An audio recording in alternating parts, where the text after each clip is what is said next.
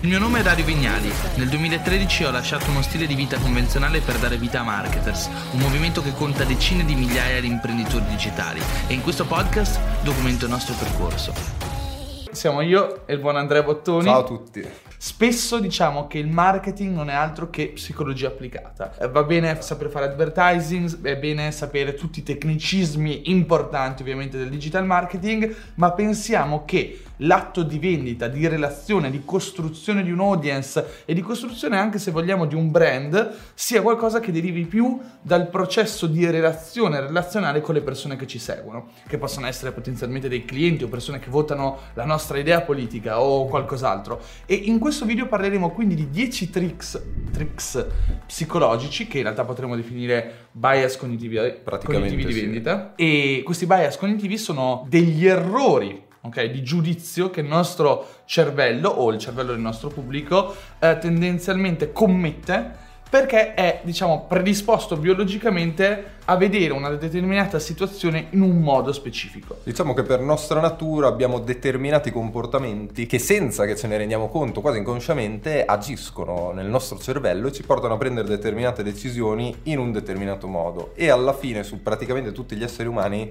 eh, funzionano gli stessi trick psicologici. Infatti spesso si dice, si dice, che la, la, vendita è un processo più irrazionale che razionale, molto perché det- è determinata molto spesso la decisione di acquisto e noi siamo veramente vittima molto spesso de- del marketing, ma infatti dico sempre per essere bravi uomini di marketing bisogna essere anche vittima del marketing per capire no, quelli che sono i processi psicologici che ci portano da una fase di uh, scoperta del prodotto a una fase del lo voglio assolutamente. E questa irrazionalità nasce molto spesso proprio a causa di questi processi, eh, questi, questi, bias cognitivi che fanno sì che in qualche modo si inneschi un'emozione, una spinta irrazionale, un desiderio che poi ci porta molto spesso ad acquistare o anche se vogliamo ad accettare una visione politica o del mondo o anche semplicemente quando un amico è bravo a persuaderci a fare qualcosa. No? Infatti potremmo dire che dopo tutta la marea di cose inutili che ci siamo accorti di aver comprato nella nostra vita, ci siamo iniziati a rendere conto di perché abbiamo fatto questi acquisti, cosa ci ha portato effettivamente. E quello che ci ha portato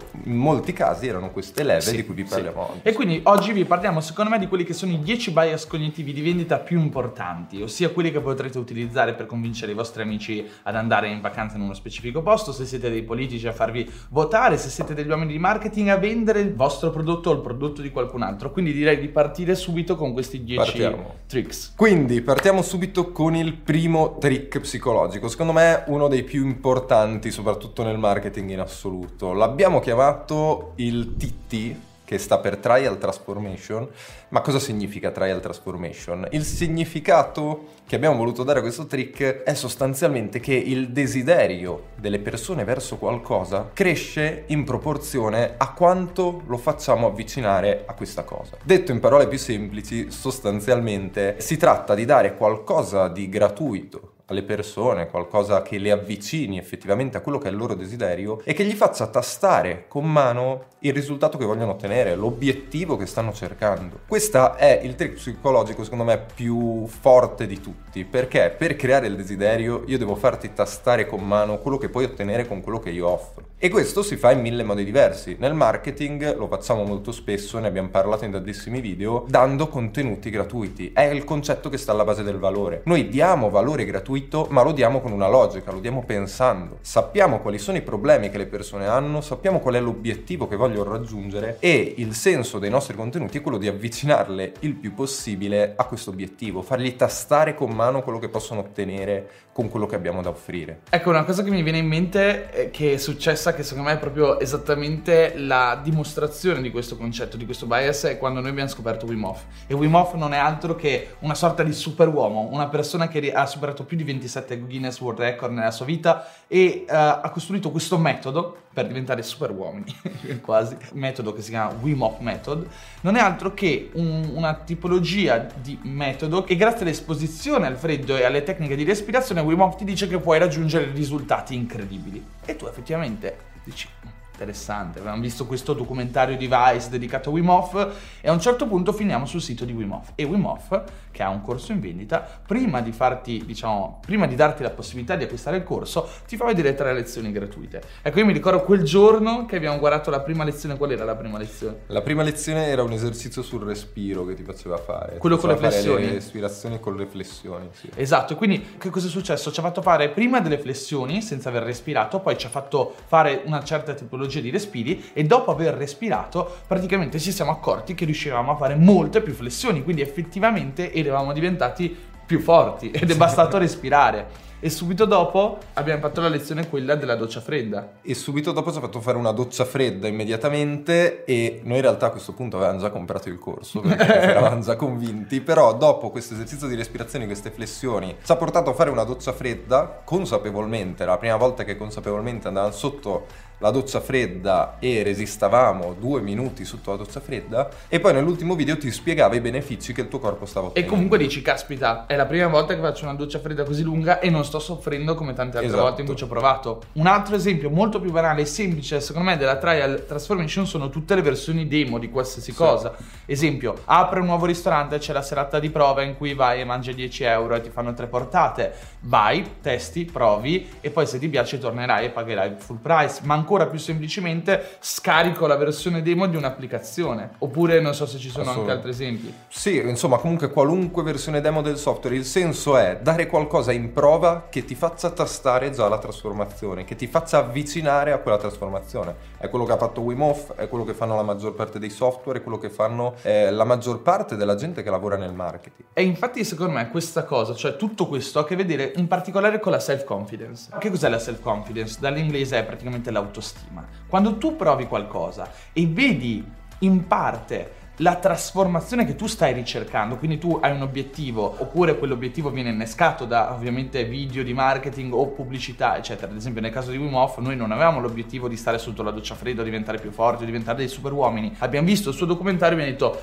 caspita lo voglio fare anch'io. Ma se tu vedi una persona che eh, fa la doccia fredda o il bagno nel ghiaccio per 5 minuti e fa cose incredibili, non pensi lo posso fare anch'io, di solito pensi caspita avrà qualche superpotere o comunque lui è portato per fare queste cose. Questa è diciamo una lack of confidence, quindi una mancanza di autostima, del non credere abbastanza in se stessi. E molto spesso, e qui stiamo parlando infatti del secondo bias cognitivo, aumentare l'autostima, il, il modo in cui le persone credono in loro stesse è uno strumento micidiale per fare marketing. Cioè nel momento in cui noi iniziamo a far sì che la persona si senta più vicina al suo risultato perché ha provato una versione demo o perché in qualche modo abbiamo comunicato determinate cose che vanno a risolvere dei dubbi, delle incertezze, delle insicurezze, le persone prendono più confidenza con il nostro prodotto e dicono caspita, forse fa per me. Facciamo un esempio. Se ad esempio io vedo una persona che è estremamente muscolosa, in forma, ha un livello di fitness molto alto, dico caspita, anch'io vorrei un corpo del genere, ma mi sembra irraggiungibile, io sono sovrappeso. Ma se quella stessa persona inizia a comunicare in un certo modo e a farmi vedere le foto prima e dopo di solamente 2-3 anni di lavoro, in cui prima magari era sovrappeso e poi mi fa vedere che invece in 3 anni ha raggiunto il fisico perfetto, quel tipo di comunicazione va a elevare La la mia self-confidence. Perché? Perché arrivo a pensare, cavolo, ce la posso fare anch'io, anch'io posso ottenere questo risultato. E secondo me ci sono due tipologie tra l'altro di confidence. La prima è quello della persona che vende. Il carisma, la- l'autostima, il credere in se stessi è molto importante, soprattutto se stiamo vendendo un prodotto o stiamo vendendo noi stessi. Se noi non siamo i primi a credere in noi stessi, gli altri non ci crederanno mai, perché le persone sentono e percepiscono le nostre insicurezze. Se stiamo vendendo un prodotto dobbiamo essere certi e comunicare sicurezza e autostima verso il nostro. Assolutamente. Quindi abbiamo detto l'autostima verso noi stessi e il nostro prodotto e far aumentare l'autostima delle persone nei confronti della trasformazione che vogliono raggiungere. E parliamo spesso di trasformazione perché, come dici spesso te, la vendita non è altro che un atto individualista, cioè l'acquisto è un atto individualista. È un atto individualista e molto spesso rappresenta, è parte di un processo di trasformazione che una persona vuole ottenere. Lo si vede nei casi più eclatanti, come quando compro un corso di fitness e voglio migliorare il mio corpo. Lì è palese la della trasformazione che voglio ottenere, ma in realtà in piccolo, se ci facciamo caso, anche quando compro la nuova maglietta di moda o il nuovo abito, io sto cercando di ottenere una trasformazione personale, una trasformazione sociale. Quando noi facciamo un acquisto potremmo dire che acquistiamo un'identità. Acquistiamo una sorta di identità, l'identità che vorremmo trasmettere alle altre persone, perché alla fine siamo animali sociali e mm, la maggior parte delle cose che facciamo hanno l'obiettivo di migliorare la nostra chiamiamola posizione sociale o comunque il nostro, nostro ruolo nel mondo, nelle persone che ci stanno attorno. E infatti un'altra cosa che mi viene da aggiungere in questo concetto è che secondo me dobbiamo anche ricordarci che molto spesso si dice che andiamo a fare acquisti per mancanza di self-confidence. Mm-hmm. Cioè le persone, tutti quanti ne- nel mondo, nella vita ci sentiamo soli, cioè gli individui si sentono soli, è vero, viviamo con altre persone, siamo fidanzati, abbiamo amici, ma poi fondamentalmente siamo responsabili per noi stessi. Quando noi andiamo ad acquistare qualcosa, solitamente lo andiamo a acquistare per migliorare la nostra identità o la nostra vita e lo facciamo anche per aumentare l'autostima, cioè la percezione di sicurezza che abbiamo verso noi stessi e la nostra stessa vita. Quindi quando noi vendiamo qualsiasi prodotto molto spesso siamo in eh, una situazione in cui stiamo vendendo ad altri una rinnovata, una nuova self-confidence, una sicurezza in loro stessi più forte, che sia il fitness, che sia una macchina fotografica, perché voglio diventare il tipo di persona che fa fotografia, perché mi farebbe sentire meglio, perché potrebbe in qualche modo dare sfogo alla mia passione. E da qua passerei al terzo punto che è il concetto di nuovo, di novità. Potentissimo. Potentissimo. Ci sono co- poche cose che alle persone piacciono come la novità, la nuova uscita, il nuovo modello, il nuovo, insomma, tutto quello che è nuovo ci piace, c'è poco da fare, ci piace. Basta vedere, il caso più eclatante è quello de- della Apple. Ogni anno esce il nuovo iPhone, solitamente cambia mediamente poco magari dall'iPhone precedente, ma tutti noi lo vogliamo perché è il modello nuovo. Ancora prima novità. di sapere come, come sarà. sarà come sì. sarà, noi abbiamo già pensato, sappiamo già che lo vogliamo. E questa cosa avviene eh, in diversi settori. Pensate al caso delle automobili, fa molto ridere vedere ad esempio la Porsche, la classica Porsche, adesso non me ne intendo, di 20 anni fa e la Porsche di adesso a livello estetico è cambiata veramente poco. Però chi è appassionato di macchine, chi è appassionato di questo mercato vuole il modello nuovo, vuole la novità, perché la novità ci sembra qualcosa che non conosciamo, ci sembra qualcosa sempre meglio del precedente, sempre meglio del vecchio. E la novità è anche, tra l'altro, un trigger psicologico che attiva, possiamo chiamare la nostra parte più primitiva del cervello. Noi ci attiviamo quando sentiamo parlare eh, della novità. Questa cosa viene infatti usata spesso anche nelle comunicazioni, anche nei nostri copy, anche nel modo che abbiamo di comunicare. Se io faccio il copy di un advertorial, di un ads o di una landing page, di un'email, parlando di novità, andrò senza volerlo ad attivare una parte del cervello umano che attiva i suoi suoi recettori dell'attenzione, perché la parola novità ci, eh, ci attiva, ci, ci, mm, ci, mette in focus su quello che stiamo per leggere. Potremmo dire che siamo biologicamente predisposti a ricercare il nuovo, cioè, sì. cioè proprio ci sono degli studi sul fatto che la nostra mente è attratta dalla novità, oggettivamente. Quando noi leggiamo la parola nuovo, quando leggiamo la parola notizia, eh, quanto più è urgente, quanto più è recente, quanto più è qualcosa che ancora non conosciamo di misterioso, uno dice, caspita, lo voglio sapere, voglio sapere che cos'è, voglio scoprirlo, lo, lo desidero, no? Anche perché l'ignoto molto spesso, qua poi arriviamo a parlare magari di biologia e non vorrei espandere troppo il discorso, ma ha a che fare in qualche modo anche con la nostra sopravvivenza, ciò che non conosciamo, ciò che è nuovo, potrebbe in qualche modo avere a che fare a livello primitivo, a livello mentale, con la nostra sopravvivenza ed è per questo che si attiva il cervello rettile, si attiva la parte più primitiva del nostro cervello, l'amigdala inizia a rispondere a questa parola. Dicevi una cosa interessante sul fatto che comunque la parola nuova può portare dei risultati nel marketing, con Marketers Accelerator una delle nostre aziende che segue dei clienti, più volte abbiamo fatto dei test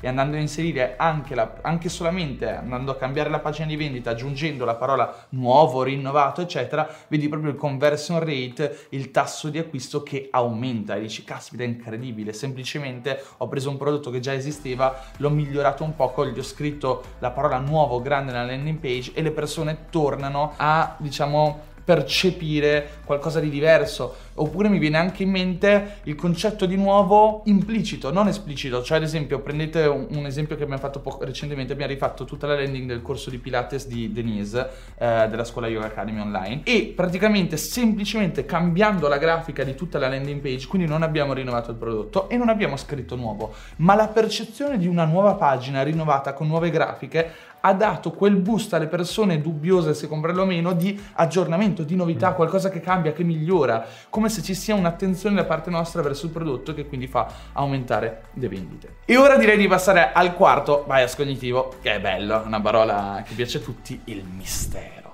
Il mistero è un framework, una modalità con cui percepiamo alcune cose. E il mistero da sempre ci attrae, basta pensare ai numeri di ascolti, di, di view che fanno i programmi no, sui misteri, o quanto comunque in qualche modo eh, i misteri vadano ad attivare alcuni nostri ricettori. E, C'era addirittura un programma TV che si chiamava Mistero. Esatto, ed è, ed è, stato famosissimo, è stato eh, piaceva anche Voyager, mi pare, anche sì. altre che parlavano sempre di misteri. Funziona perché? Perché tutti noi in qualche modo siamo curiosi dell'inesplorato. Non si tratta più solo di novità, si tratta di scoprire qualcosa che agli altri non è permesso scoprire. Scoprire qualcosa che è riservato a pochi, che è elitario, che è esclusivo. Tutti quanti in qualche modo ricerchiamo quel senso di mm, potere che ci dà il conoscere cose che gli altri non conoscono e poter anche mostrare agli altri il fatto che conosciamo cose che gli altri non conoscono. Questo è anche un vantaggio competitivo spesso. Se io ad esempio conosco i misteri, i segreti, questo tipo di linguaggio del marketing e te li insegno, tu hai questa percezione che in qualche modo le tue competenze si eleveranno e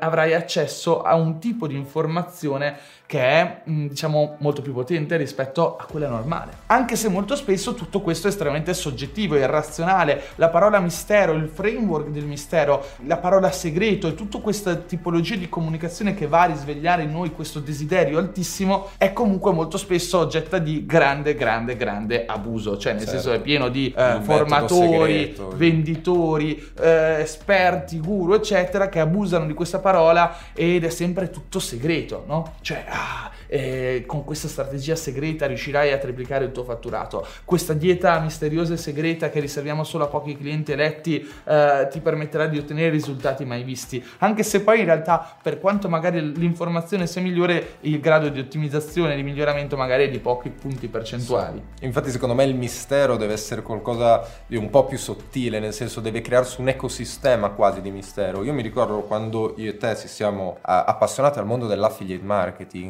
è perché l'abbiamo scoperto in un modo, abbiamo scoperto questo mondo che era effettivamente misterioso, l'abbiamo scoperto da un forum in cui siamo entrati e non si capiva nulla, in cui vedevamo le storie. E stiamo parlando di anni in cui la figlia marketing non lo conosceva veramente In Italia nessuno. erano pochissimi a farlo, si parla del 2014, mi sembra 2013-2014 e mm, niente, siamo entrati in questo forum, vedevamo queste storie incredibili, questi personaggi misteriosi anche loro. Con degli username strani che dicevano strani. ho guadagnato 250k 200... in un mese e tu dici ma cosa, cos'è il K? cos'è? No? Non capivamo niente. E 250.000 euro, adesso bravano. Dici, un milione che... al giorno e si è creato tutto questo, c'era questo mondo avvolto dal mistero che sembrava rivelato solo all'interno di questo forum, anche questo un po' misterioso, in cui si pagava 100 euro al mese per stare dentro e tutto questo ovviamente ci ha attirato in un modo che poi però, per mesi siamo, abbiamo voluto scoprire. Però era oggettivamente misterioso. Era oggettivamente misterioso. Cioè non era un abuso quello, mm. perché ci sono persone che prendono informazioni e le impacchettano con nome di mistero, di segreto, eccetera, con quel tipo di comunicazione e poi in realtà hai comprato una cosa che è uguale a tante altre. Invece ci sono mercati che sono effettivamente misteriosi, cioè che sono accessibili a pochi, che sono comunque comprensibili ai pochi che hanno fatto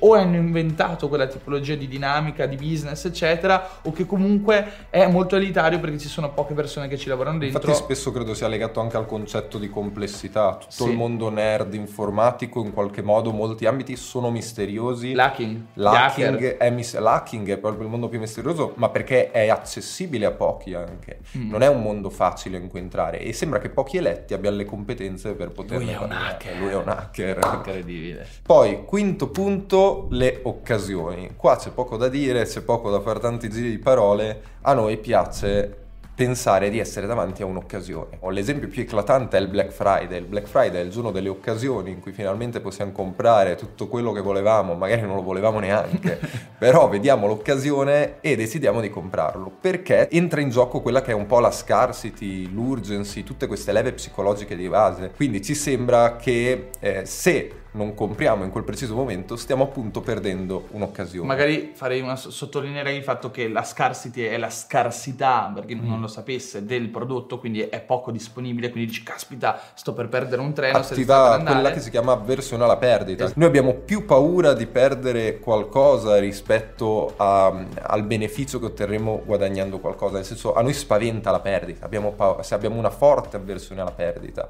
E questa cosa si manifesta appunto quando vediamo le occasioni. No? Abbiamo una paura intrinseca di non riuscire ad approfittare di quello che vediamo. Molto spesso è una leva molto forte per riuscire ad aumentare le vendite o a vendere quello che non riuscivamo a vendere. Sì. Quindi ricordatevi, secondo me, scarcity importante, quindi il prodotto scarso genera più acquisto e anche ovviamente urgency, quindi l'urgenza dell'acquisto che cosa significa? Ad esempio che eh, solo per 72 ore questo prodotto è in vendita, oppure se avete visitato eh, una volta nella vostra vita booking.com, ma spesso anche Airbnb vi dicono questa casa è già stata vista da 700 utenti negli scorsi una eh, sola camera disponibile, quando minuti. di solito non è neanche vero. Esatto, una sola camera disponibile, oppure affrettati, questa casa è rimasta una sola casa, altre 10 persone stanno guardando questa. Che molto spesso viene proprio scritto affrettati o perderai l'occasione, esatto. non a caso ovviamente. Esatto. Perché va a sfruttare una leva molto forte. Sesto bias cognitivo, la paura. E qui eh, ci riattacchiamo in realtà a quello che stavano dicendo, l'avversione alla perdita, ad esempio, è una paura. Molto spesso agiamo per paura. Può essere paura per, di perdere qualcosa, ma anche paura di rimanere ciò che siamo.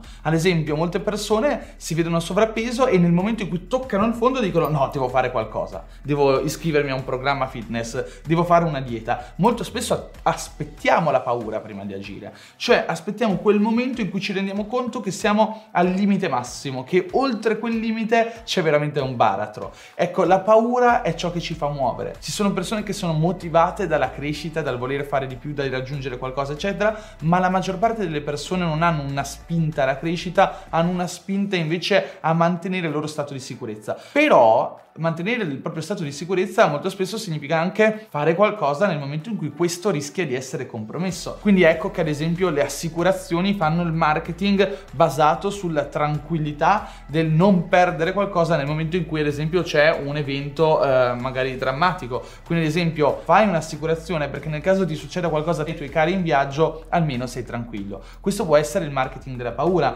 Molto spesso il marketing della paura è stato utilizzato in realtà da politici, no? Mi viene in mente quando parliamo, viene polarizzato esageratamente il discorso dell'immigrazione, viene polarizzato esageratamente un altro discorso politico che ha a che vedere con una paura o con un pericolo. Economica, con qualunque cosa. Esatto, quindi molto spesso anche chi va su un palco, un politico dice eh, siamo vicini alla fine, siamo di- davanti a un baratro economico, rischiamo che il nostro paese non si riprenda più e quindi iniziamo a far sorgere e insorgere questo senso di paura nella popolazione in modo tale da in qualche modo eh, far sì che scatti nella mente del popolo eh, la scelta di votare una persona piuttosto che un'altra. Ma tra l'altro anche se ci fate caso, tutti i vari prodotti, i prodotti per l'igiene, i prodotti per il fitness, qualunque tipo di prodotto fa inconsciamente leva su delle paure umane. Il fitness fa leva sulla paura di non essere accettati col proprio corpo.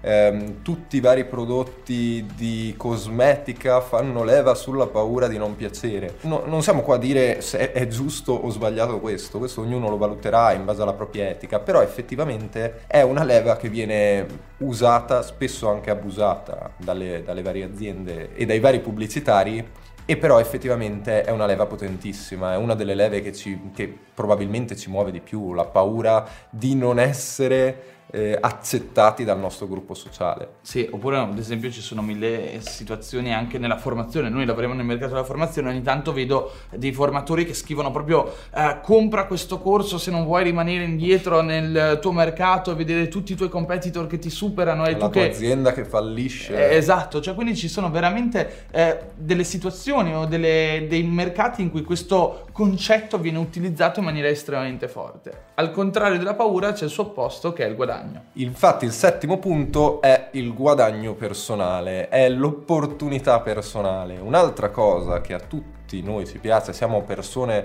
fondamentalmente un po' egoiste, anche se spesso non ci piace ammetterlo, e infatti una delle altre leve che ci muove è il guadagno personale, è l'idea di ottenere qualcosa da quello che compreremo, di ottenere qualcosa per noi stessi, non necessariamente per gli altri. E la leva del guadagno è ovviamente molto forte, lo sappiamo, i soldi, il guadagno personale è una delle, delle leve che poi alla fine muove il mondo, è uno di quegli stimoli moderni, molto moderni in realtà, di quegli stimoli umani molto forti anche qua non sta a noi dire se è giusto o sbagliato che sia così, però effettivamente è così. E quindi quando percepiamo che dietro la vendita di un prodotto potrebbe esserci, potremmo ottenere un guadagno, potremmo ottenere un guadagno che può essere economico, ma può essere in questo caso anche sociale, allora diventiamo molto più propensi a comprare. E anche qua è il motivo per cui tantissime informazioni di vendita, tantissime comunicazioni di vendita, molto spesso anche nel mondo del marketing, forse soprattutto nel mondo del marketing, si incentrano molto sul lato economico della faccenda, su quanto una persona potrà guadagnare. E questo perché ovviamente... Soprattutto nel nostro mercato. Soprattutto nel nostro Però mercato. alla fine in tutti i mercati, anche quello fitness, certo c'è mm. la paura da un certo punto di vista che ti dice attento perché se non, non fai una dieta sana non sarai in salute, vivrai meno, sarai meno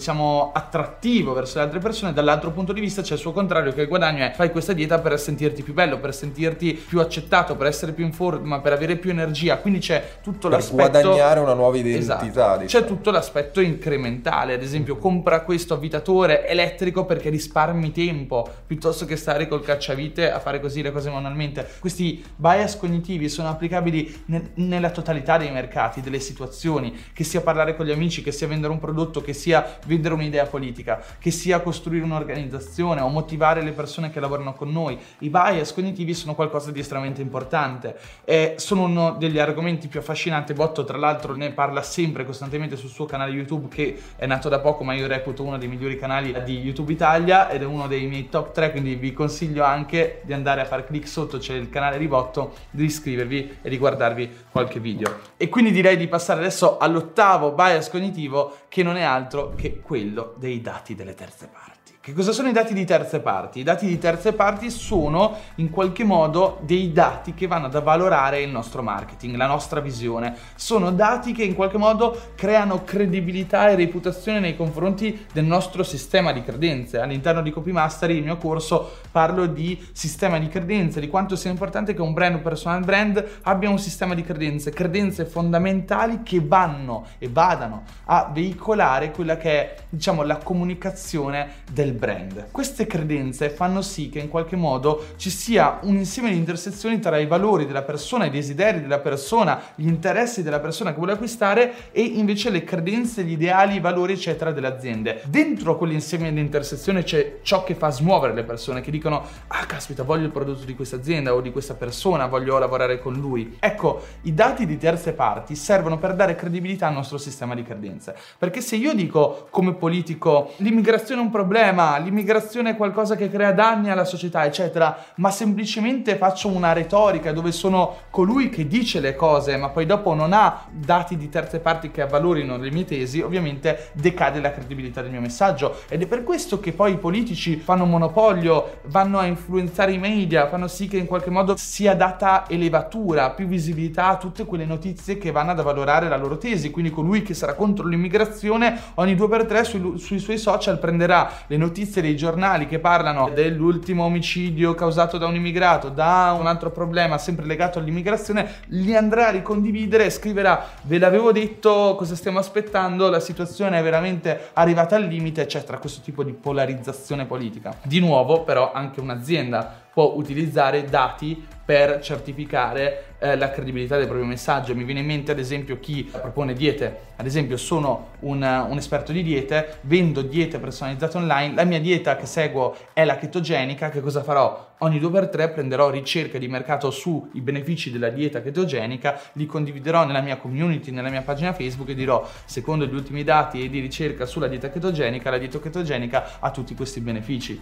E sì, anche tralasciando i media grossi, anche le testimonianze in qualche modo fanno questo questo, se uno va sul eh, sito di Dario e vede le testimonianze di determinati brand o determinati personaggi, questi sono dati di terze parti che vanno comunque a consolidare la sua autorità sul mercato mercato. E questo fa leva su un altro bias cognitivo che si chiama authority bias, che è il nostro inconscio rispetto dell'autorità. Noi siamo più inclini a propendere verso una fazione piuttosto da un'altra perché vediamo che una figura autorevole ci dice qualcosa o comunque una figura che riteniamo autorevole. Tra l'altro c'è un esempio recente, abbiamo sviluppato sempre per um, Yoga Academy, questa azienda di cui siamo soci, uh, un nuovo prodotto che si chiama Diario della Gratitudine. Il Diario della Gratitudine è una sorta di diario che uno va compilare ogni giorno scrivendo affermazioni di gratitudine positive, eccetera, e questo va a influenzare la propria psicologia e nel lungo periodo va a generare un miglioramento di quello che è il nostro stato, del nostro umore, delle nostre emozioni. Però capite bene che quando abbiamo fatto la landing page, la pagina di vendita di, del diario della gratitudine, non potevamo limitarci a scrivere la gratitudine ti fa star bene, ti fa star meglio, migliora il tuo umore,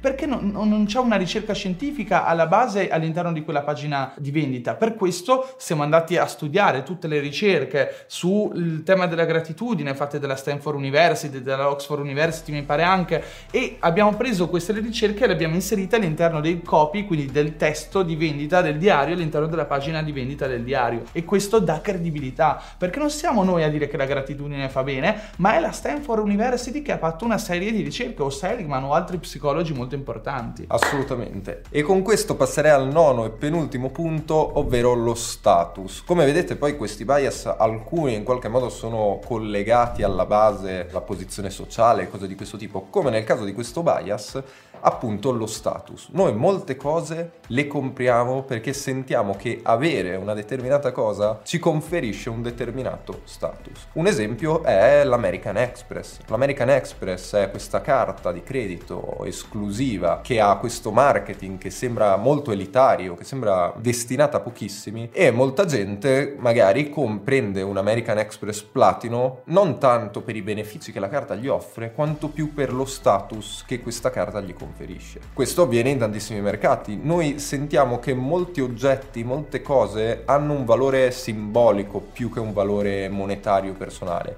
e lo status per noi è un valore al pari dei, di quello che può essere il denaro, di quello che possono essere i soldi, di quello che può essere, insomma, è una cosa che vogliamo in qualche modo avere. Ecco, io farei una specifica però perché lo status non è solo essere potenti, avere il potere o avere i soldi, è in qualche modo ricoprire un'identità nel contesto in cui vivo. Cioè mi viene in mente ad esempio il surfista eh, della situazione magari non sogna una Ferrari o essere potente, magari vuole un bellissimo van, esteticamente bello. Oppure ancora andiamo nell'intangibile, non si tratta di avere un van, ma di saper suonare la chitarra davanti al fuoco. Crea uno status, crea un immaginario e fa sì che la tua identità ricopra un ruolo all'interno del contesto sociale in cui ti ritrovi. Sì, infatti a seconda dell'ecosistema in cui un'azienda o comunque qualcuno agisce, deve vendere qualcosa, deve capire quali sono gli elementi che vanno a conferire status a quella persona. Nel mondo del fitness probabilmente sarà un bel fisico, ad esempio. Quindi comunque ci sono in ogni mercato, in ogni ecosistema, potremmo dire che ci sono determinati elementi che conferiscono status a chi ne fa parte. E ora vorrei dare un'indicazione secondo me che è pazzesca e migliora tantissimo il conversion rate e rende il proprio copy straordinario. Se ad esempio io devo vendere una cosa banale come un corso di chitarra, eh, la maggior parte dei marketer, delle persone che vendono un corso di chitarra cosa faranno? fanno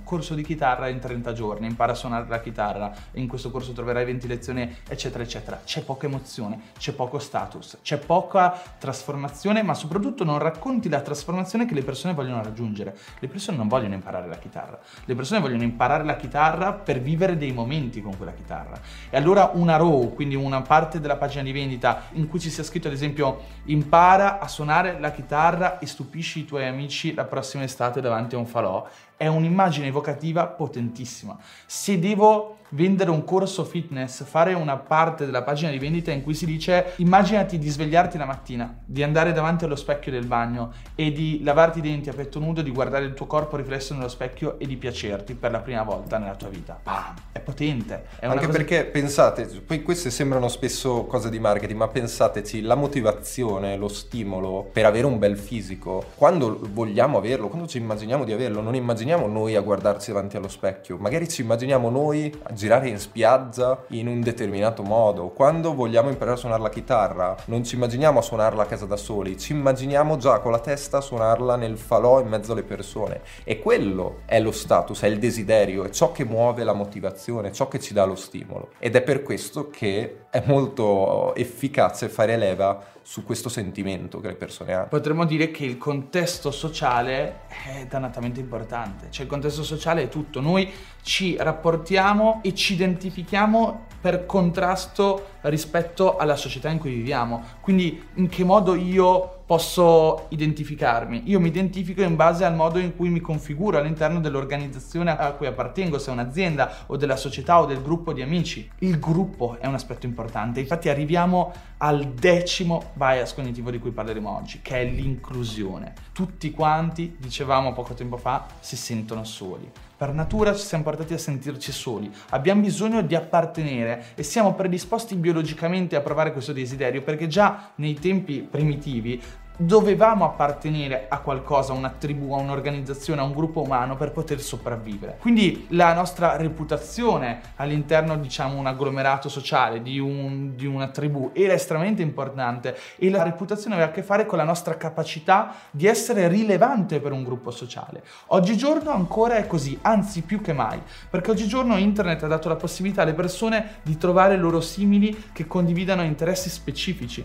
Cioè anni fa se io e te avevamo la passione del marketing non è che potevamo andare in giro per Ferrara e trovare qualche altro ragazzo con cui parlare di marketing, era impensabile. Oggigiorno con la nascita di internet, per alcuni sarà scontati ma per chi è della nostra generazione o anche più, più adulto magari non lo è per niente, oggigiorno uno può andare su internet e trovare dei gruppi Facebook, delle community dove parlare e conoscere altre persone che condividono i nostri stessi valori, ideali, interessi e questo è pazzesco. E infatti una cosa che a me piace ripetere è che a noi piace sentirci membri di qualcosa piuttosto che clienti di qualcuno, è, una nostra prerogativa umana, prerogativa mentale. A noi piace sentirci parte di una comunità, di un, anche spesso di un culto. Infatti secondo me il lato più estremo di questo bias, di questo discorso, si vede proprio nei culti, eh, nelle religioni, eh, nei gruppi politici estremi, nella, nella curva dello stadio. In questi contesti si vede quanto il senso di inclusività il sentirsi parte di qualcosa, il condividere determinati valori con altre persone, possa effettivamente muovere l'uomo in certi casi a compiere anche gesti estremi, ad andare al di là di quello che faremmo normalmente o che faremmo da soli. E questa cosa si pensa che appartenga per lo più solamente ai culti, alle religioni, alle visioni politiche, ma in realtà è quanto più vera anche nelle aziende. Se voi guardate cosa distingue i più grandi brand al mondo, i love brands, da tutte le altre aziende che fanno magari gli stessi prodotti ma non hanno un brand di culto, è proprio la capacità di costruire un culto attorno a un brand. Se noi prendiamo ad esempio Apple, prendiamo Nike, prendiamo Coca-Cola, sono dei veri e propri culti dove le persone non vedono un semplice prodotto ma un'idea o dei momenti o delle esperienze che ricordano. Se noi pensiamo a Coca-Cola non solo ci evoca un prodotto ma ci, ci evoca la nostra infanzia, il fatto che è qualcosa, è un prodotto che ha sempre fatto parte delle nostre vite. Se pensiamo a Apple, pensiamo a uno strumento che utilizziamo tutti i giorni che in qualche modo va a influenzare la nostra produttività, la nostra creatività. Se invece pensiamo a Nike, pensiamo ai grandi sportivi, pensiamo ai grandi calciatori, pensiamo a tutte quelle persone che hanno fatto la differenza nel mondo dello sport, che, che in qualche modo indossavano quel brand. E non solo, oggigiorno più che mai vediamo questi brand che non solo prendono volti per creare emozioni, per creare un senso di personificazione del brand, ma vanno a costruire dei luoghi di aggregazione. Mi viene in mente Apple, che a Milano ha costruito Piazza Liberty, non solo un tempio del marketing di Apple, dove eh, presenta prodotti, ma dove oltre a vendere permette alle persone di congregarsi, aggregarsi all'interno di uno spazio che appartiene al brand per partecipare ad eventi, workshop formativi, corsi di fotografia. O ancora mi viene in mente, abitavo fino a poco tempo fa a Barcellona, la Nike Box. A Barcellona ci sono eventi di Nike, ci sono dei co-work di Nike dove le persone possono andare per praticare uno sport all'interno o utilizzare degli spazi creativi che appartengono al brand. I brand devono diventare quanto più esperienziali esperienziali, includere le persone all'interno di esperienze che creino memorie che facciano sì che ci sia un attaccamento emotivo tra la persona e il brand. Grazie a tutti e ci vediamo nel prossimo video. Ciao a tutti.